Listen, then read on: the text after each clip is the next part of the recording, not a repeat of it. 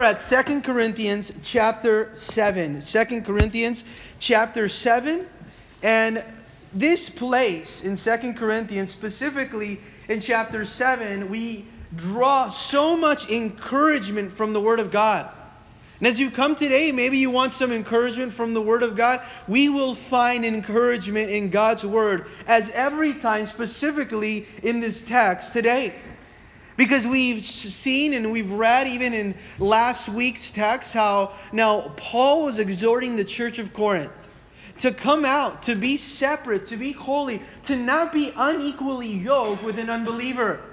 And even in that, that exhortation, it's a very hard, direct exhortation that some of us even today need to hear. To not link in, to not be in a relationship with, to not be uh, bound with an unbeliever. Because there is an automatic, a natural division that takes place that can ultimately lead to us compromising or, or a, a, a, a, friction now, a division that is taking place when the believer is bound to the unbeliever. That is a warning. And I think we need to take that warning very seriously. We shouldn't hear that warning and, and say, you know what, well, you know, I, I, I am I, I'm bound or I'm thinking of, of linking up or partnership or teaming up in certain ways, knowing that ultimately that's going to draw our commitment away from Christ. And if, if you study this text, maybe you know someone you understand and you know how divisive it can be to be bound with someone that doesn't fear God, when someone that doesn't have a commitment to God with someone that, that God is not number one because your goals, your vision, your values are all different now. And he says, therefore, I want you to come out of that and I want you to be separate. I want you to be separate, says the Lord. Why? Because he's encouraging the church to be holy. He's encouraging us to be holy. And that's one of the greatest encouragements that we can receive as we go into this new year for holiness, the pursuit of holiness in our life. There's sometimes we think the pursuit of happiness in our life. what about the pursuit of holiness in your life? Because that's where true fulfillment and contentment comes in godliness. And he's told us, come out, be separate, says the Lord. But now he goes from holiness and he goes into repentance. Repentance. Why? Because he's already told us, be separate in your manner of life. Be separate and you're be living so close to God. Be so close to God that you're separated from the world. That's how close to God you need to be. Well, you ask yourself, how close to God do I need to be? So close that you're separate from the world. So close that you're separate from that life that you used to live in. So close that you are united with God and separate from the world. But now He's going to take us to what real repentance means. You see, all of us here need repentance. We need daily repentance.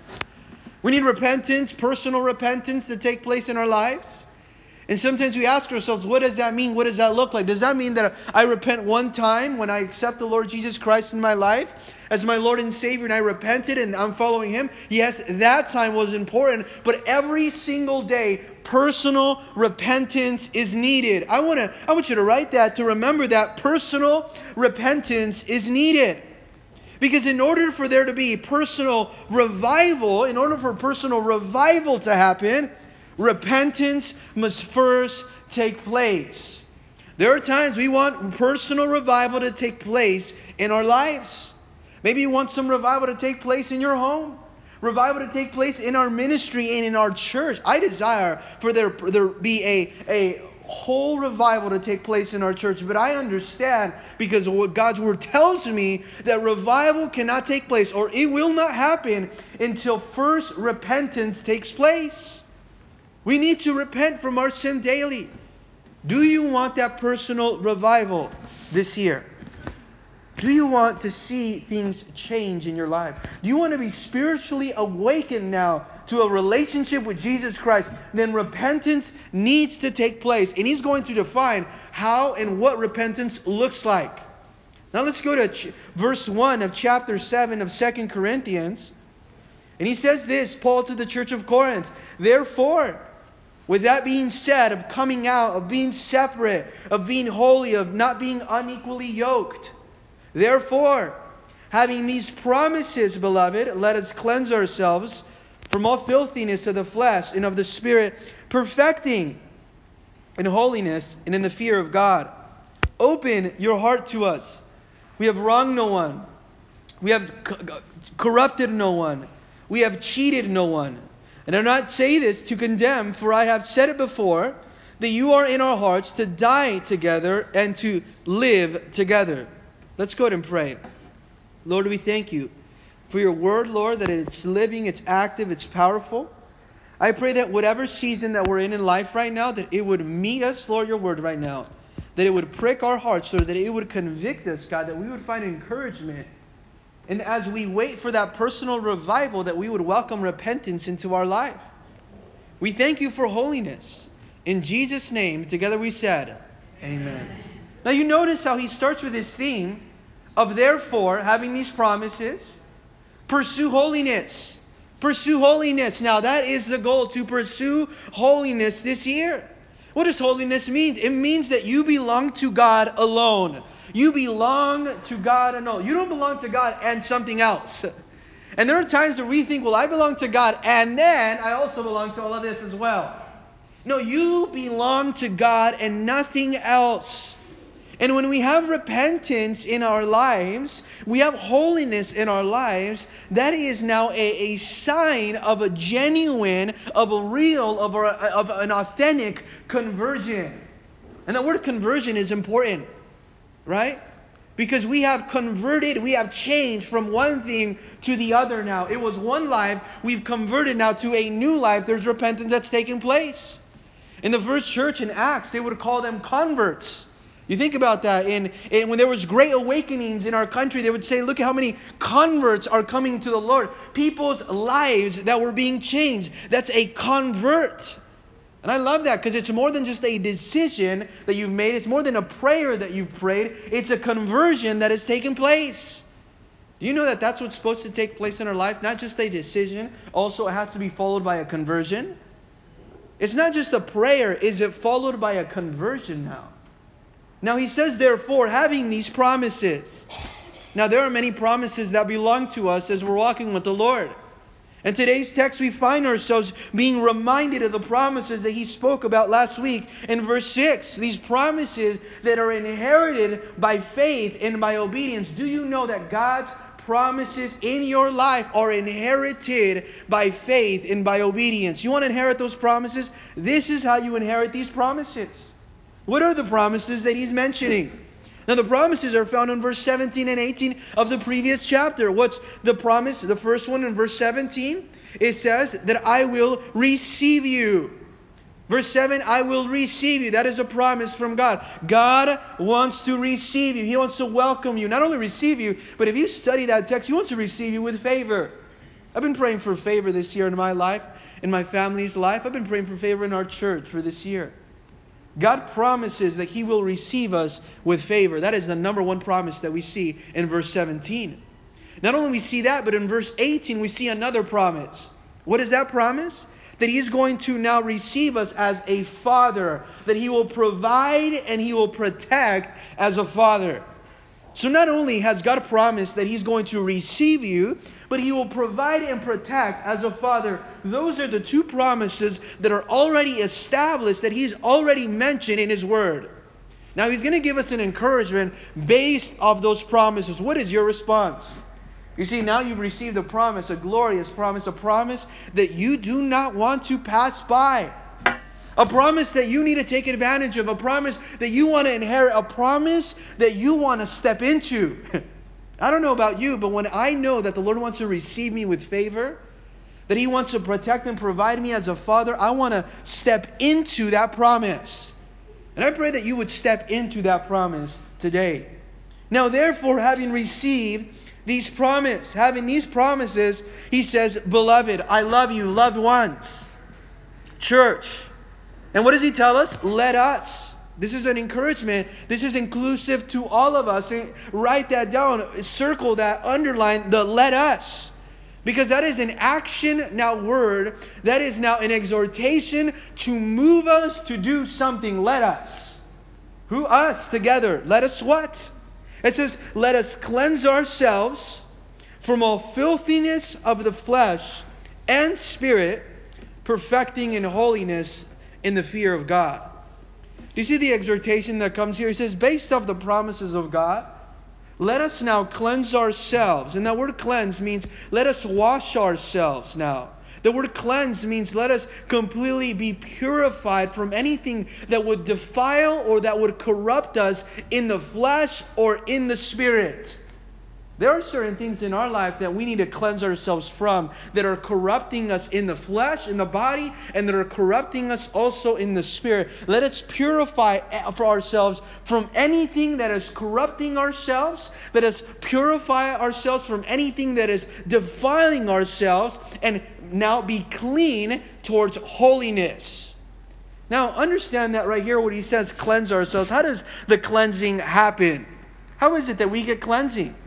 How is it that me and you can cleanse ourselves from the filthiness of the flesh and of the spirit to be perfected in holiness in the fear of the Lord? Well, cleansing happens in two ways. Number one, cleansing happens as you come out, as you become separate. You cannot ask the Lord, Lord, cleanse me to be separate, to be new. However, I'm going to still stay in this lifestyle. I don't want to go step into obedience or holiness. That is not how cleansing happens. Cleansing will happen as you come out and as you become separate. That's how cleansing happens. Number two reason how cleansing happens is cleansing happens by confession. By confession. There are things in our lives that we, in order to repent from, we first must confess. You want to repent, you must first confess of these things.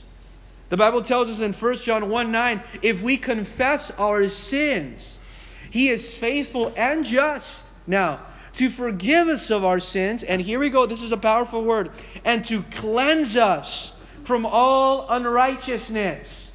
God is so faithful. And in order for us to cleanse us, first we need to come out, and then we need to confess so that we can be cleansed by the blood of Jesus Christ because he is faithful and he is just to cleanse us. That is a promise from God there as well. But to cleanse us for what? It tells us perfecting holiness in the fear of God. Now, the word perfecting means so that you can be complete or that you can be whole, that you can be maturing now in the growing process of holiness and in the fear of God. You can be complete, mature, whole, that you can be dedicated unto holiness, dedicated unto the Lord. Holy means set apart for God. You made a commitment when you said, Lord, I give you my life, that you were separated unto the Lord. The New Living Translation reads this verse says this because we have these promises, dear friends. Let us cleanse ourselves from everything that can defile our body and spirit, and let us work towards complete holiness because we fear God. If you fear God, you will abstain from certain things that will now defile the spirit and the flesh. You will abstain and step away from and not uh, play with. You're not going to hinder uh, the walk that you have with the Lord Jesus Christ. Because you've said, I belong to God and to God alone. Just imagine if you're married or you've been to a wedding before, that you see someone make their vows and say, you know what, I vow to my wife and to someone else that I'll be faithful to them. Absolutely, that doesn't happen. That will not, I mean, your bride will just get so upset at that moment. Please do never do that. When we make a vow, we make a vow to one person. And as we made that vow, we made that promise to the Lord, Lord, I'm going to be faithful to you. I'm going to perfect in holiness. I'm going to mature in that process of holiness. I'm going to work toward holiness because I fear you, God. And it's until we have that fear for God that it can encourage us, based off the promises of God's word, to now move towards holiness. Cleanse ourselves. Can we cleanse ourselves today through now coming out and becoming separate? That's a way of becoming cleansed. Another way of becoming cleansed is by confessing. We must do both in order to grow in holiness. We must do both in order to grow in holiness. Now let's read verse 2 because these promises encourage us to pursue holiness. But look what he tells us in verse 2 Open your hearts to us, Corinthians. You see, the Corinthians were growing, they're maturing at this point now from the first letter in First Corinthians that he sent him, they were a very carnal church. And he exhorted them and he called them out and he rebuked every sin that was taking place. But now they started to grow. The only problem was that they were a little skeptical of Paul's ministry and they didn't really want to receive him. And he loved them. He wanted to feed them. He wanted to give them the best of the Word of God, the best teaching, the best counsel. And they were growing spiritually. However, they were not receiving Paul's leadership. And here he tells them one thing Open your hearts to us. Receive us. Why? Because the church had a wrong attitude about him. And they didn't know really whether to trust him or not. All he wanted to do was to minister to them. And they were very closed. Therefore, it limited them in some ways. Do you know that when you have a closed heart, it limits to how God wants to minister to you? Even if you come to church that way, you come to church with a closed heart today, it will limit the way God wants to speak to you right now. That's exactly why we have to open our hearts to the Lord and say, Lord, I want to receive. That's what he says, receive us or receive from us. What does he want to receive uh, them to receive? Because he's demonstrated love, a genuine heart. He's done them no wrong. And he's going to explain how he lived with integrity, how selflessly he served them. Now understand, let's read verse 2. It says, Open your hearts to us. We have wronged no one. We have been shepherds, we haven't been wolves. Haven't come to try to steal, let lead people astray, to come lead people after ourselves. We have done no wrong. We have wronged no one. Verse 2. We have corrupted no one. We have cheated no one. Do you see the integrity there in that verse? We haven't been deceitful. We haven't lied to you. We haven't tried to trick you into this teaching that we're now giving to you. We haven't been dishonest in our intentions and our motives. We've been transparent. We have displayed full honesty in the ministry that we have. We've never received or took anything from you or taken advantage of you. We've become blameless now, and we have led no one astray or taken anything from anyone. You know what I like about this verse is that it encourages us to demonstrate integrity through an attitude of service and selflessness. He says, I have, haven't corrupted you, I have not cheated you and haven't now treated you in any way deceitful now in verse 2. I haven't corrupted, I haven't wronged, and I haven't cheated you. See, this is a, a life of a man that is standing blameless before these people, and he is confident about the ministry in which he serves. It really explained to us that the model, uh, this very perfect model, that the pastor or the servant here, which many of us are, that the pastor or the servant exists for the church not the servant, not the church exists for the pastor or the servant. He said, This whole time, my only ministry, my only purpose was for you, and it was never for myself. There are often times where people want to preach a message and it's all about just promoting themselves or promoting the church or promoting their denomination, whatever it would be. Or leading people astray, making them fall in love with themselves instead of make, uh, directing them to fall in love with the Lord. He said, There was never a time where I led you to myself. I didn't wrong you. I didn't cheat you. I never corrupted you. I, I didn't take advantage of the church ever. This is what Paul is saying. And it's important that we notice this because you see the transparency in which he ministers to them as we go to verse 4. I do not say this to condemn you. I'm not saying this to now blame you. I'm saying this because I want to defend now the ministry because I love you. I do not say this to condemn you, for I have said it before, that you are in our hearts to die together and to live together. Wow. Is that not commitment? This is, I'm saying, I'm your, he's basically saying here, Paul, I'm your ride or die here. I love you. And I'm with you whether we live or whether we die together, we are here together. Understand here that he is not condemning them. What does he teach us here? That it is possible to confront someone in love without having to condemn them. Do you see that he's confronting them about something, but he's not condemning them? I think that we need to learn how to confront an issue in love without having to condemn someone if they're wrong. And he's actually doing this. He's, he's restoring the bond of fellowship that he had with these people, with the church here. He's saying, I'm able to confront you about this without condemning you because my motive, my intention is to restore the bond of fellowship. We need to be united. Do, do you not understand that my only goal, is you are in our hearts to live together and to die together? We're committed till the end, till death do us part. This is ultimate and absolute commitment. I mean, I, I think that this is such an example for us that serve in ministry, for us that serve our families. To say, we want to serve you. You are in our hearts. Whether we live or we die, we are together. We are serving till the end. We are committed to one another. That's a family. That's how a family looks. Now he's going to tell them in verse 4 Great is my boldness of speech, and he's going to edify them. He's going to encourage them. He's going to speak well of them. Great is my boldness of speech, or I take great pride in you, towards you. Great is my boasting on your behalf. I speak well of you, or I have high confidence in you, church. Here, verse 4. I am filled with comfort, or I am encouraged. I am exceedingly joyful in all our tribulation. Now he's saying, despite all of this, despite the fact that you haven't opened yourself completely yet, I am encouraged by you. In spite or in the midst of all our tribulations, I am encouraged. Now, I take great pride in you, church. He's telling them, I have confidence in you. I am encouraged. Despite the trials, verse 4, I am exceedingly joyful in that season.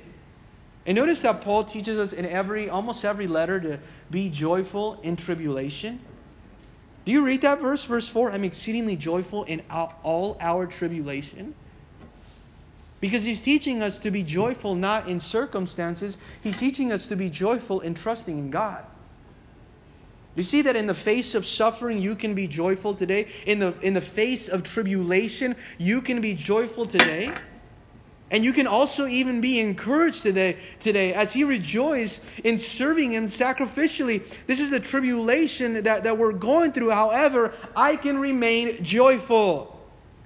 You know, in, in Philippians chapter 2, verse 17, Paul describes himself as being poured out as a drink offering, as a sacrifice at the altar of service for the church. He was sacrificially serving them, therefore, he went through many tribulations.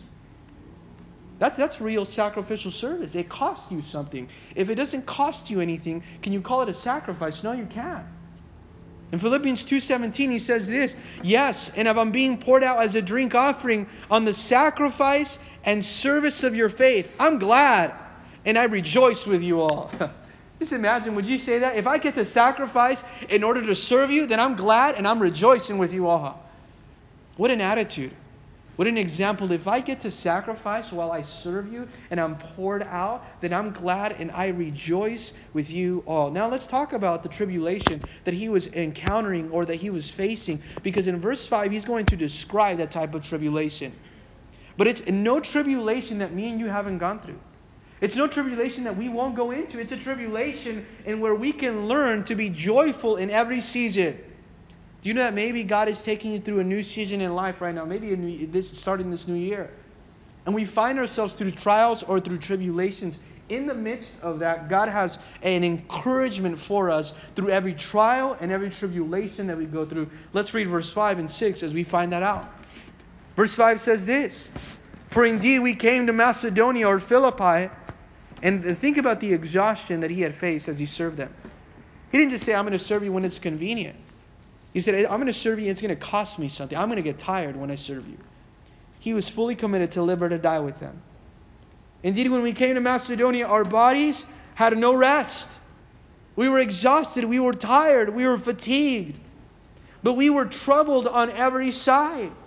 Not only were we t- uh, tired, but we were also troubled on every side.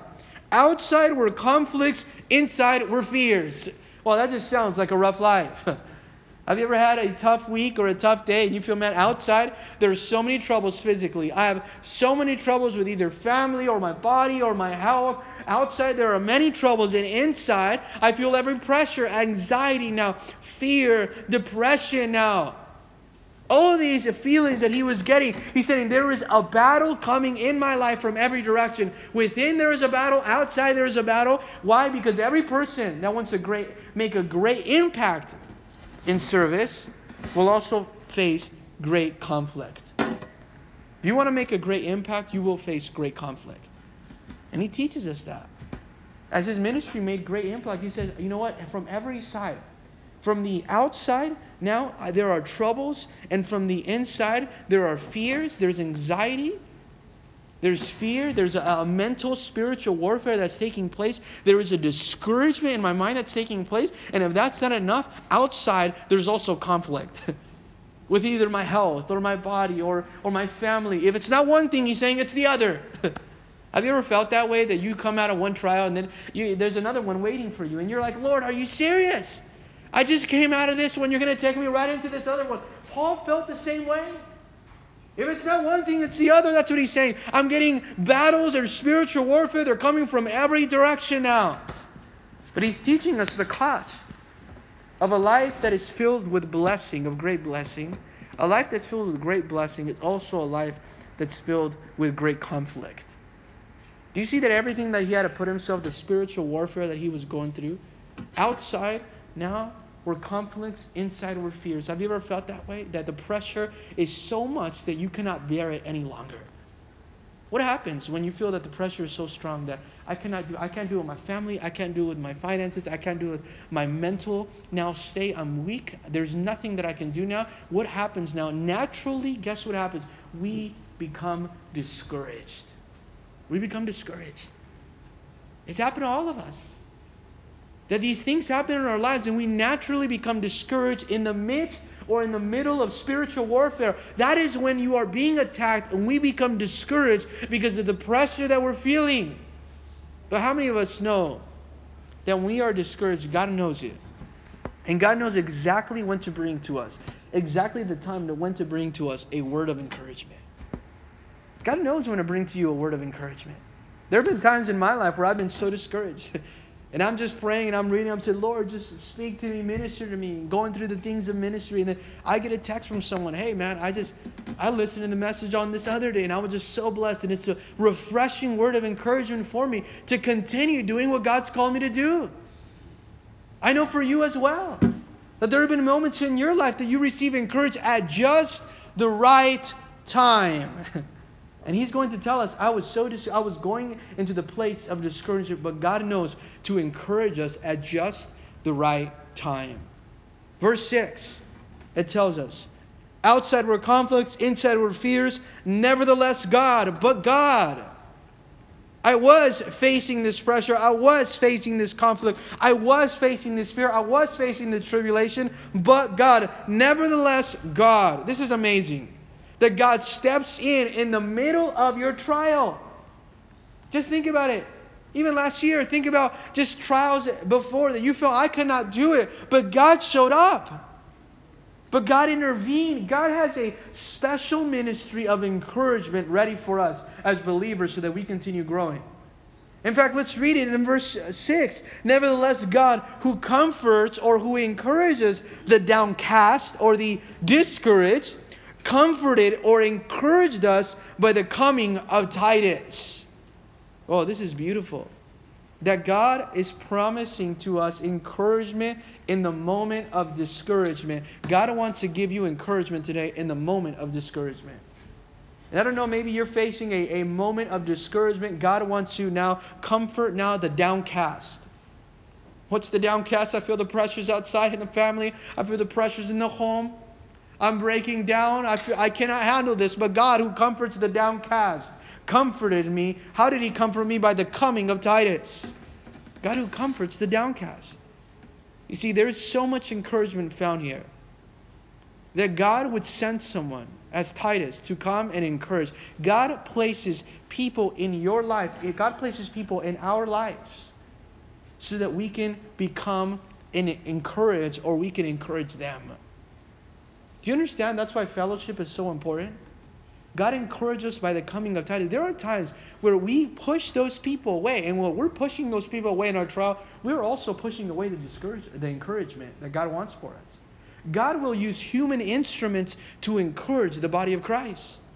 That's why it's so important for us to come to church. We, we are so discouraged oftentimes, and we come to church and then we come out, and sometimes we come and sometimes we don't. We're not fellowshipping with the body of believers. We're not in the worship, in the prayer, in God's word together. And guess what happens? We become discouraged, and there's no way of encouraging ourselves outside of that, outside of encouraging ourselves in the Lord. That's why fellowship is so important. Now he says, God encourages us. God placed someone in my life. His name was Titus. New Living Translation says it this way But God, who encourages those who are discouraged, encourage us by the arrival of Titus. How many of us know here that God is the one, the author of mercy and the God of all comfort? That even when you are discouraged, when you're going through a trial, He is there as the Father of mercy. I love that in my trial. I can say, Lord, we can say, Lord, God, you are the Father of all mercies. But also, you are the author of all comfort. In Second Corinthians, already in the very first chapter of this letter, he started with encouragement because he knew that the church needed it and maybe today you need it you're going through something you need the encouragement Second corinthians chapter 1 verse 3 tells us this blessed be or praise be to god the father of our lord jesus christ who comforts us, the Father of mercies, it tells us, and the God of all comfort, the Father of mercies, the God of all comfort, who comforts us in all our tribulations, that we may be able to comfort those who are in any trouble with the comfort which we ourselves are comforted by God. For as the sufferings of Christ abound in us, so our consolation also abounds through Christ. Who is the Lord? He is the Father of mercies, He's the God of all comfort. He is the God of all comfort. And here he's saying, I was discouraged. However, the presence of Titus was a joy for me. He was an encouragement to me. We need to practice this. Let's read verse 7. And not only by his coming, his coming was an encouragement. You see how that's why coming is an encouragement? That's why being in fellowship is an encouragement because God uses people to encourage us. We must practice that. We must exercise that, the gift of encouragement. It's important to practice the gift of encouragement. There's sometimes we're too scared to encourage someone, but what would happen if you just encourage them just at the right time and God lifted them uh, up from that place of trial and of testing? You see, you encourage people by coming. And, and Paul experienced that comfort through that human instrument that God had placed now, which was Titus. That's why it's important to get plugged in because when you're plugged in, guess what? You're going to go through conflicts, absolutely, but you also will be encouraged. You also will be encouraged. Why? With one another. Proverbs chapter 27, verse 17 tells us this As iron sharpens iron, so a man sharpens the countenance of his friend. You want to be sharpened? There are a lot of times we want to be sharpened, and we let the world sharpen us the way the world wants to see us. There are a lot of times we want to stay sharp when it comes spiritually, but it happens in the Word of God in prayer. It happens also in fellowship. As iron sharpens iron, so a man sharpens the countenance of his friend. We need to be sharpened by one another. That's exactly why we need a Titus in our life. Ask yourself, who's that Titus in my life that is always encouraging me? Who can I be a Titus to that I encourage the downcast that are going through trials and tribulations in their lives? Not only did Titus encourage me in verse 7, he's saying, but also by the consolation or the encouragement with which he was comforted in you. Not only was he, I was encouraged by his presence, encouraged me, but also I was encouraged by the news that he brought. Not only is your presence encouraging to those that are here at church, you coming to pray, you coming to worship, you spending time with one another is encouraging, but also with the news or the report that he brought now from them, the consolation which he, and he was comforted in you when he told us, verse 7, of your earnest desire, your mourning, your zeal for me, so that I rejoiced even more. You see, the, now Titus came with the report of the church. And this report was an encouragement now to Paul because Paul is saying here now, I received a news from you because of what he told me now. And these were words of affirmation. That also encourages someone. Now you think, you know what? That person knows that I'm with them and I don't have to tell them. Well, let me tell you something. When you do tell them, it encourages them. How do you think your husband or wife will feel, that coworker? Maybe your boss, your, your son, your daughter. A mother, a parent would feel. When you now tell them with words of affirmation how much you desire to be with them, how much you love them. You know how far the words of affirmation go here? He's saying, not only was I encouraged with Titus coming, I was also encouraged when Titus told me that you actually wanted me to come. I was encouraged when Titus gave me these words of affirmation that you had an earnest desire for me. I was encouraged by that. by those words that you long to be with me. I pray that today you would go and you would encourage someone. You would tell them, you know what? I, I am really encouraged by what you're doing. Or you're doing such a great job. Or I, I want to spend more time with you. Or I love you now. Because that pouring courage into someone else is a spiritual gift from the Lord. It's a spiritual gift from God. And we need more encouragement in the body of Christ. We should never be scared to encourage someone because we think that they're going to become prideful because we encourage them. That is false. we should say, you know what? I want to encourage that person. Now, he heard the words of affirmation, but also he heard this. They're mourning, they were sorrow, they were repenting now of their attitude. You're mourning.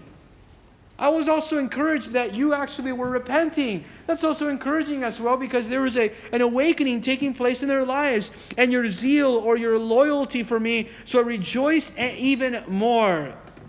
Why is he rejoicing? He has an attitude because he, they describe them now, the church. Titus described them as a church with an attitude of repentance, but also an attitude of acceptance of that message. So it encouraged him. How encouraging it is for you to know that that person that you love is accepting the gospel. That's encouraging. That your children, your church, those that you serve with is are accepting the message. That is encouraging. For Paul, that was encouraging. I'm so encouraged that not only do you want to see me, I'm encouraged that Titus came. I'm encouraged that you're repenting, but I'm also encouraged that you're receiving the message. There was a spiritual revival taking place here. Let's read here verse 8 now, as now he felt the encouragement from them. For even if I made you sorry with my letter, as he is rejoicing with them, for even if I made you sorry with my letter, I do not regret it. Though I did regret it, for a, I perceive that the same epistle made you sorry, though only for a while. You say, now you are repenting. Now there's a change. Now there's a transformation. Now there's an attitude that has shifted now, and now you are accepting the message. You're repenting. I, I am joyful to this. Though for a while I wasn't joyful, though for a while I was sorrowful. In verse 8, look at he tells them, even though I made you sorry with my letter, I don't regret it. What letter is he talking about? Some people think there's a letter that we don't have, but we can just look at First Corinthians and we know that that was a very hard letter for them to receive, a hard message for them to receive. He said, initially I was sorry, but I don't regret it anymore. And he said, actually, I'm sorry, not sorry, actually. I did regret this at first, but actually I don't regret it because of what it produced in you. Have you ever felt that, man, I just feel bad because I had to tell them the truth and it might have hurt their feelings? I don't know how they felt, or, or I don't know if, if, if maybe they're going to be upset with me, or, or oh, man, it's tough to give hard messages. And I'll be the first one to tell you. There are times that I leave on Sunday, I'm like, man, I, I just feel bad. but it's the Word of God, it's God speaking, and this message is direct. And it's necessary, it's healthy for the church. This is what he's telling them. He said, I know initially you were sorry about this message. You thought it was tough, this severe letter that I sent you, but I don't regret it even as hard and as direct as the exhortation was. I do not regret it. I know that it was painful for you to receive it, but it was only for a little while. That's why it's important to stay biblical. Because the difficult messages that we receive from God's word, the difficult ones are the ones that are necessary. And maybe God's speaking to your heart to say, you know what, there's a direct message from God's word that you need to now confront without condemning in love. But you need to be confront with a difficult message because it's necessary and it produces godliness. It's the direct messages, the hard messages, the exhorting messages, the messages that rebuke our sin, that those are the ones that produce godliness. You want some encouragement? We need these messages. He said, I was, I was sorry now because I knew it was hard for me to give this message, for you to receive this letter from me, but I know that's what you needed to hear the most at the time. And I glad, I'm glad I sent it. Let's read it, verse 8 and 9. Uh, though I did regret it, for I perceived that the same epistle made you sorry, or it made you mourn, it made you hurt a little bit, though only for a while. You see, that sting that you're going to feel when someone calls you out, it's going to be a temporary sting, but however, if you receive it well, it's going to produce in you repentance. And that's exactly why Paul was saying, I am glad that I sent it to you and I do not regret it. There is nothing to regret about you pulling someone out of a life of sin. There is nothing to regret about that. Because you have rescued someone. There's nothing to regret about calling someone out in love. Because you've told them directly what the Word of God says, not what you think. As hard as it is, Paul's saying, as hard as it was for me to tell you, I had to. And it was difficult for me. And, and I, there was part of me, Paul is saying, that I did not want to make you feel this way. However, I don't regret it. I don't regret it. Verse 9. Now I rejoice. Not that you were made sorry. I'm not happy that you were sorry. I, I wasn't happy that you had to feel that way temporarily. That maybe you, you felt the conviction, you felt the exhortation. I'm not sorry about that, but that your sorrow led to repentance. That's what we need for our sins. There are a lot of times we're living in sin and there's no sorrow. We have to pray to be a church that's holy that but when there is sin in our lives, the Holy Spirit will convict us and that there would be sorrow. Because sorrow produces repentance. And that's the only thing, the only, the only uh, one that can give and produce that sorrow is the Holy Spirit, not us. We can't try to convict someone, making them feel bad so that they can feel convicted. That, that is not how it works. The sorrow the Holy Spirit produces in someone's life, and that sorrow is now changes someone. As painful as that sorrow feels, as, as hard as that conviction feels in that person's life, it leads them to repentance, and that is the end result that we should desire because it caused them to change. It, it, now he's teaching them for life change. He's not teaching them for motivation. It's not a message that's going to make you feel good, that's going to motivate you, that's going to pump you up. It's not about that. It's a healthy message that's necessary, and godly sorrow is completely healthy in the life of the believer. We need godly sorrow. We need to cry. We need to repent. We need to earnestly say, Lord, give me tears for the sins in my life because godly sorrow produces repentance. It changes my life. When was the last time you felt sorrow for the sin or the wrong or the error that was taking place for the pride in your life? There are times where, man, sometimes I'm driving, I'm talking to the Lord, I'm going to work, and, and there's some godly sorrow that the Lord convicts me, and I, man, I feel like, man, I'm so ashamed of that. But I say, thank you, Lord. Because this is what the beginning of repentance in our lives. The godly sorrow. Ask the Lord, Lord, produce godly sorrow in my life. Because that's going to lead to repentance. Now, verse 9, let's continue reading. It says, as, as we read, it says, For you were made sorry in a godly manner. Your sorrow led to repentance, and you were made sorry in a godly manner, that you might suffer loss, that you might suffer loss from us in nothing. You see, it really didn't hurt you. In fact, it was profitable for you. It didn't, it actually, it was good for you, it was healthy for you. You didn't suffer any loss from us in anything. We told you, and it, it, you were harmed by us in no way. You might think, oh, that person hurt me. If, you, if, if that exhortation took you from sin, took you out, if it led to rep- repentance, then they did you no harm. And in fact, it was profitable that they told you that because it was needed. You want to be comfortable in your sin? You know what happens when we're comfortable in our sin? There's no godly sorrow. And we have to ask the Lord, Lord, give me godly sorrow that would lead to repentance. The New Living Translation reads this verse. Now I'm glad I sent you that, not because it hurt you, but because of the or the pain that it caused you, but because it, you repented and it changed your ways. It was the kind of sorrow that God wants His people to have so that you were not harmed by us in any way. He's saying, You were never harmed with us in any way, in any manner. Therefore, this godly sorrow was necessary in your life. What does godly sorrow do? Number one, it puts trust. Now you have trust in the Lord. I have godly sorrow, now I have to trust God to cover now my sins with his blood. That's what godly sorrow does. But godly sorrow also now, it produces or reminds you of the goodness of God. And the Bible tells us that it is the goodness of God that draws us into repentance, godly sorrow. There's a difference between godly sorrow and worldly sorrow. Worldly sorrow is an emotion that you feel bad, but it doesn't produce any repentance. You feel bad, I know, yeah, I know, I get it, this and that. I feel bad. The next day I wake up, I have, still haven't repented. That is the worldly sorrow. That leads now to death because you never repent from your sin. However, godly sorrow is by the Spirit of God. It convicts you and it causes you to repent, to change your ways. It's there for life change and it rescues you and it saves you. Verse 10, let's read it. For godly sorrow produces repentance. Do you see how we need godly sorrow? And this is a sorrow that changes the way that we think. This is the sorrow that changes the way that our, of our intentions. This is the sorrow that changes the way our motivations work, our purpose. This is a sorrow that we need in our lives. It's more than just a feeling, it's a feeling that now uh, moves us into action and describes a change in our mind and a change in our actions. Do you need some change of mind and actions today? And tell God, Lord, give me godly sorrow because I need to change my mind and my actions. That's what godly sorrow produces. If it doesn't produce anything, if it doesn't produce repentance, then it's not godly sorrow. You see how, so, how repentance is needed now? We depend, repentance is so needed. In verse 10, it tells us it produces repentance. What does it lead to? Leading to salvation.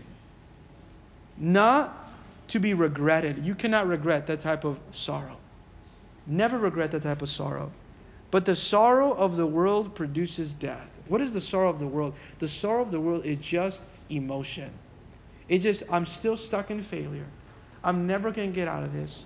Things are never going to become right. That is the sorrow of the world. Why does it produce death? Because there's never repentance. And therefore, we have to ask the Holy Spirit, Lord, produce godly sorrow in my life because I want now repentance to take place. I love what Alan Redpath said, and I'm going to read it to you as we finish. Godly sorrow that leads to repentance, therefore, is a sorrow that leads to a change of purpose, of intentions, and of actions. That is godly sorrow. He goes on, he says, It is not the sorrow of idle tears. It's not a sorrow of just idle tears that does nothing. It is not crying by your bedside because once again you failed or it is not in vain or in regret, wishing things had never happened, wishing you could have lived those moments again. No, it is not that. That is not godly sorrow. Godly sorrow is a change of purpose, of intentions, a change of direction, and a change of actions. Godly sorrow is not just wishing things were different. Godly sorrow is saying, I surrender to God and I'm here, Lord. I want things to change. I want to repent. That is godly sorrow. And there's a difference between the worldly sorrow and the godly sorrow. Worldly sorrow, we can leave with that today, saying, you know what, I feel so bad. However, tomorrow I wake up and I'm still living in the sin. I choose not to repent. However, godly sorrow says, I'm changing my purpose, my mind, my intentions, because that's what leads me to salvation. It rescues me from my sin. And we need a rescuing of our sins. We need a rescuing ourselves. We don't need to be uh, encouraged or comfortable in our sin. We need a rescuing of our sins. Let's go ahead and pray. Lord Heavenly Father, we thank you, God, that we can be rescued, Lord, in our sins through you, Lord. We thank you, Jesus, because of your blood, Lord. We thank you, God, because of the sacrifice that you have done on the cross, Lord. That because of your blood, Lord, we have promises that can cleanse us and lead us now. And I pray that you would produce godly sorrow in our lives daily. It's not just a one time thing, it's, a, it's not a momentary act, it's an everyday thing. We need godly sorrow. We cannot be comfortable in the sin that we're living in, God. And I pray that the Holy Spirit would do it only, God. It would be a sorrow that produces repentance, that leads us to repentance, Lord. We thank you, Lord, for your.